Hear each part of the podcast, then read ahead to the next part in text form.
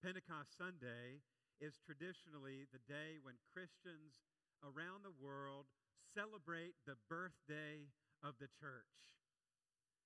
But what if we said that Pentecost is the day when Christians around the world celebrate the empathy of the church? The empathy of the church. Simply stated, empathy is the capacity to stand in someone's shoes. In the Aramaic context in which, in which Jesus spoke, empathy can be described as having mercy or compassion. For example, when the multitudes gathered around Jesus, the scripture says that he had compassion on them and he healed their sick. This word mercy or compassion, being empathetic, literally means in the Aramaic to get under someone's skin, to see life from their perspective, to understand with the eyes of compassion. Let me illustrate. Several years ago, there was a prominent minister holding a weekend seminar down at a church in North Carolina, and he kept noticing a man in the very front row who couldn't stay awake, nodding his head, struggling to stay awake. And the preacher got aggravated. And he thought to himself, I wonder why this man can't stay awake.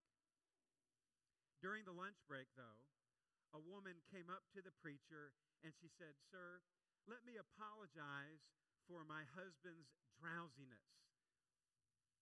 For you see, he's undergoing chemo. And the doctor has him on a medication to control the side effects, but it makes him awful sleepy. I tried to persuade him to stay home from church, but he wouldn't have a thing of it. He said, I'm going to that church as long as I am able. I'll never know when I won't longer be able to go. This was a wake up call for the minister. He was convicted by the Holy Spirit, and his attitude toward the drowsy man was transformed. Why?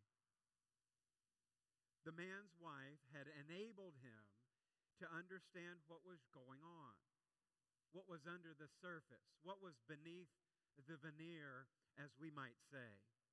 I've said this to our staff many times, and I continue to say that is you never know what's going on in the life of someone else. They might be upset with you, they might be angry or sad or emotional or whatever, and it's our job as pastors and leaders to maintain a posture of empathy and understanding because you truly never know what someone else got going on. This is one of the reasons why I give good tips at restaurants. I worked at Pizza Hut in college, and I remember what it was like when a crowd came in at five minutes till close. And where we went to Winthrop, now University in Rock Hill, South Carolina, just below Carowinds, King's Dominion, right? And the large groups would come into Pizza Hut right there at I 77 where I worked. And we had to deal with all of that. So I have empathy for servers even if the service is slow, even if they don't fill my cup up again, I still make sure I leave a good tip. You never know what they got going on. When I'm in line at the grocery store, I patiently, even when there's only one cashier open and the self checkout's backed up, I try to maintain an, some composure because I remember it was when I worked at Kroger in high school and people would get upset about those kinds of things. With the help of the Holy Spirit, we can maintain a posture of understanding, empathy, and grace. Maybe others will be able to see the light of Jesus shine through us in those moments. The question today is one of Pentecost where a call for Christians and our churches not to have a posture of judgment, but rather to stand in someone else's shoes, to be able to see beneath the surface.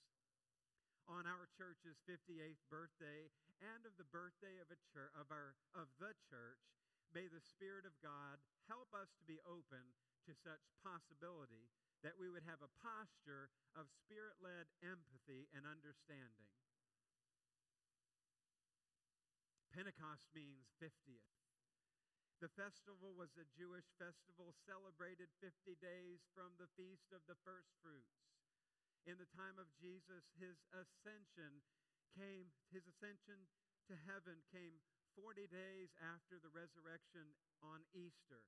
Ten days later at Pentecost, as you heard read in the scripture, God sent the Holy Spirit to the believers, and they had power they had never experienced before. This was a miracle, for only the Spirit of God could enable the believers to speak in other languages they had never learned that were not their own. You remember that Jesus, after his death on the cross, was buried in a tomb, likely a cave, sealed with a large stone. And on the third day, the women came to give him appropriate burial that he deserved under Jewish custom. And when they arrived, they saw that his body was not there.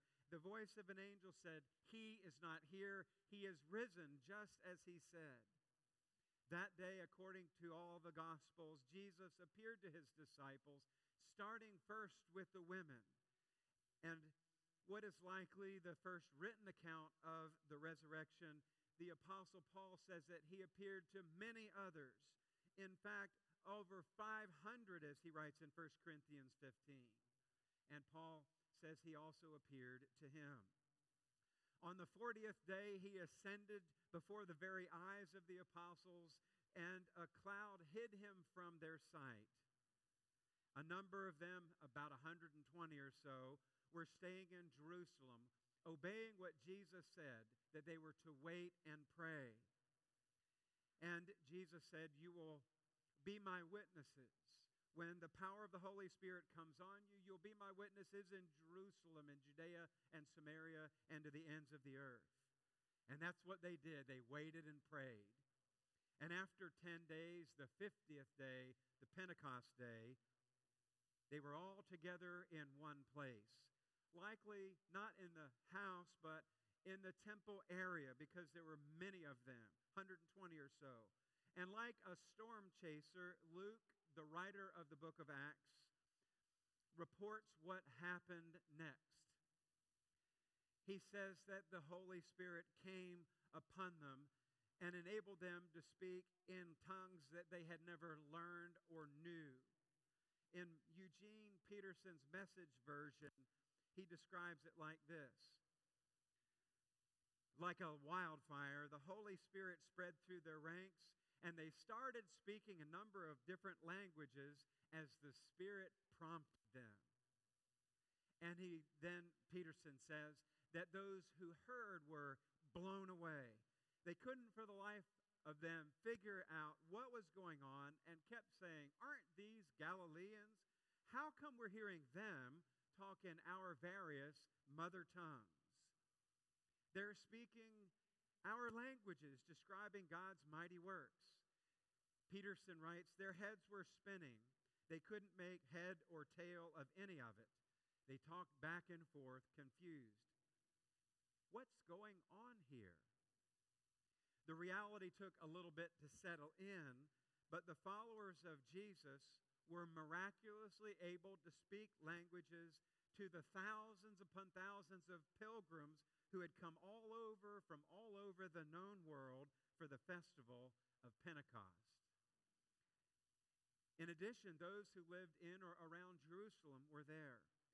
Suddenly, they were all understood. There was no longer a language barrier. This would enable the sharing of the good news of the Messiah Jesus. And this would enable formation of relationships Y'all, when we speak language we can understand, their relationships cultivated. That's why it's important for us as a church to know the context in which we are planted. Those who had traveled from far away would be able to return to their homes to tell the good news of what they had experienced. When Peter gave his sermon on Pentecost to give explanation to some who could not understand it or doubted or even accused the apostles of having too much to drink, his sermon, led by the Holy Spirit, allowed the believers to give the gift of empathy to these pilgrims.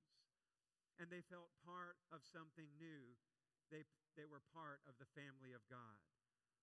These new believers formed a community that would become the church of Jesus Christ. This is the framework for what you see in your bulletin, which we have called the five God sized dreams as we live into the future that God has planned for us. In Acts chapter 2, verses 42 through 47, we see each of these five pillars of the church expressed as the church became, as verse 44 says, together having everything in common. They worshiped, they taught, discipling one another. They gathered in fellowship one another. They reached out to their community and they made sure no one was hungry or in need, fulfilling the mission of God. There was a community with humility and empathy, and this is part of the DNA of the church. Time and again, the early church would be tested, and they would need to reclaim their roots of empathy and understanding. On this Pentecost Sunday, we find ourselves once again tested by the political, social, racial, cultural, and economic and other divides that divide our people. Think of the many ways that congregations and their communities are polarized into camps, and sometimes even Christians can't agree with one another. The Spirit yet comes to us on this Pentecost Sunday with a mighty rushing wind helping us to break out of these boxes that we might understand each other better and to unite us together in the love of Jesus Christ that the world might see his glory. In the words of 20th century Swiss physician and respected counselor Paul Tournier, he said, He who loves, or the one who loves, understands, and the one who understands loves. One who feels understood feels loved, and the one who feels loved feels sure of being understood. Imagine if the mission of our church was simply to go out and empathize with our neighbors, to stand in their shoes. As theologian Paul Tillich said so clearly, the first duty of love is to listen. Imagine if every member at HRBC caught that vision. Could you imagine the people around our church, what they might be asking? They might be saying what they said at the first Pentecost. What does this mean? Imagine the old walls of division that would come down, the changes of heart, relationships that would be healed, addictions that would cease, assumptions blown apart.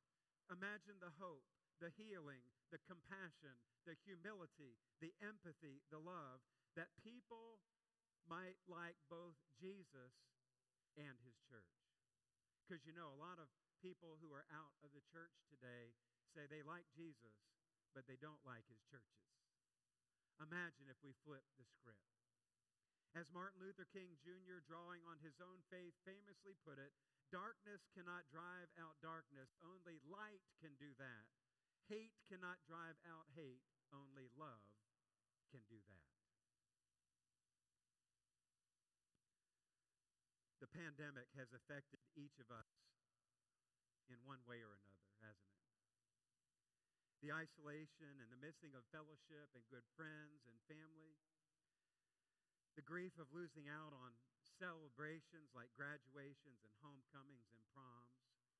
Economic challenges, unemployment, the long term feelings of loss and grief, long COVID, the politicizing of mask wearing and being vaccinated. And I can go on. Personally, I can't hear the words of COVID or pandemic or virus without thinking of my own dad who died of COVID on July 30th, 2020. I'm still going to my counselor, working on my own stuff, my own grief. But something that Pastor Rick Warren said, I think I heard him say it about 20 years ago, and often since then, he said, This has been a help to me that God never wastes a hurt. God never wastes a hurt. He was speaking, Warren was, of the redemptive nature of God who enables us to empathize with others.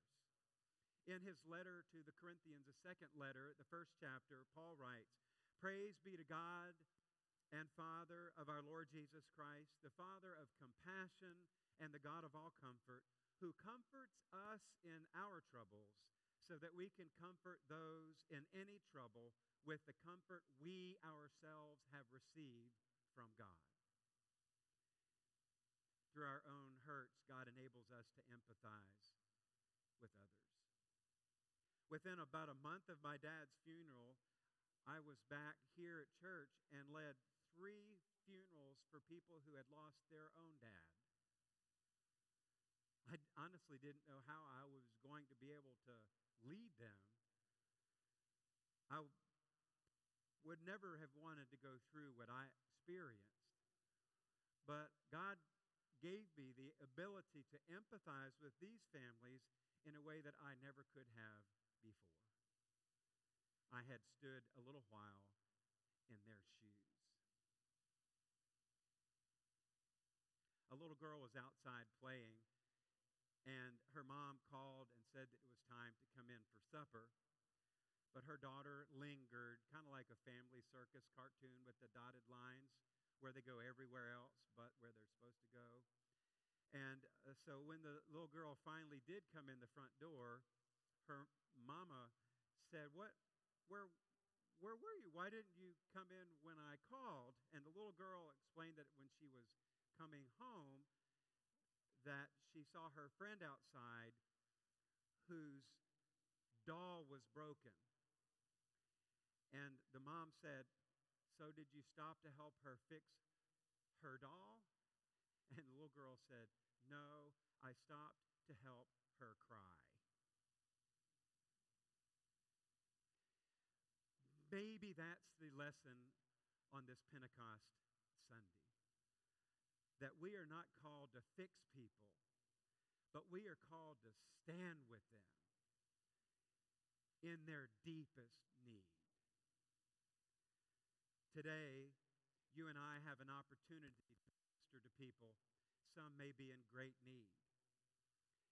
On the pulpit here to your left, my right, you see this little flower. It's a vinca put together by our new fellowship and outreach implementation team leaders. And in this little plant is a card that talks about our church that asks people if they have prayer requests, and there's a QR code where they can submit them. And then on the other side, talks about some of the things that we are doing as a church, especially Vacation Bible School. And our challenge today is to take one of these flowers off of the table where we are eating in the Family Life Center just a minute and prayerfully give it to someone who might need a word of encouragement. And maybe they don't have a church. And maybe God will lead them our way or a way to a family of faith. So I hope that you'll take one if there is enough available. If not, you let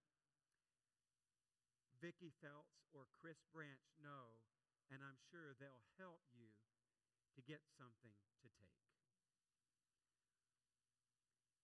Seek to empathize and stand with your neighbor's shoes for just a little while. Henri Nouwen said, Compassion breaks through the boundaries between languages and countries, rich and poor, educated and illiterate. This compassion pulls people away from the fearful clique into the large world where they can see every human face is the face of a neighbor.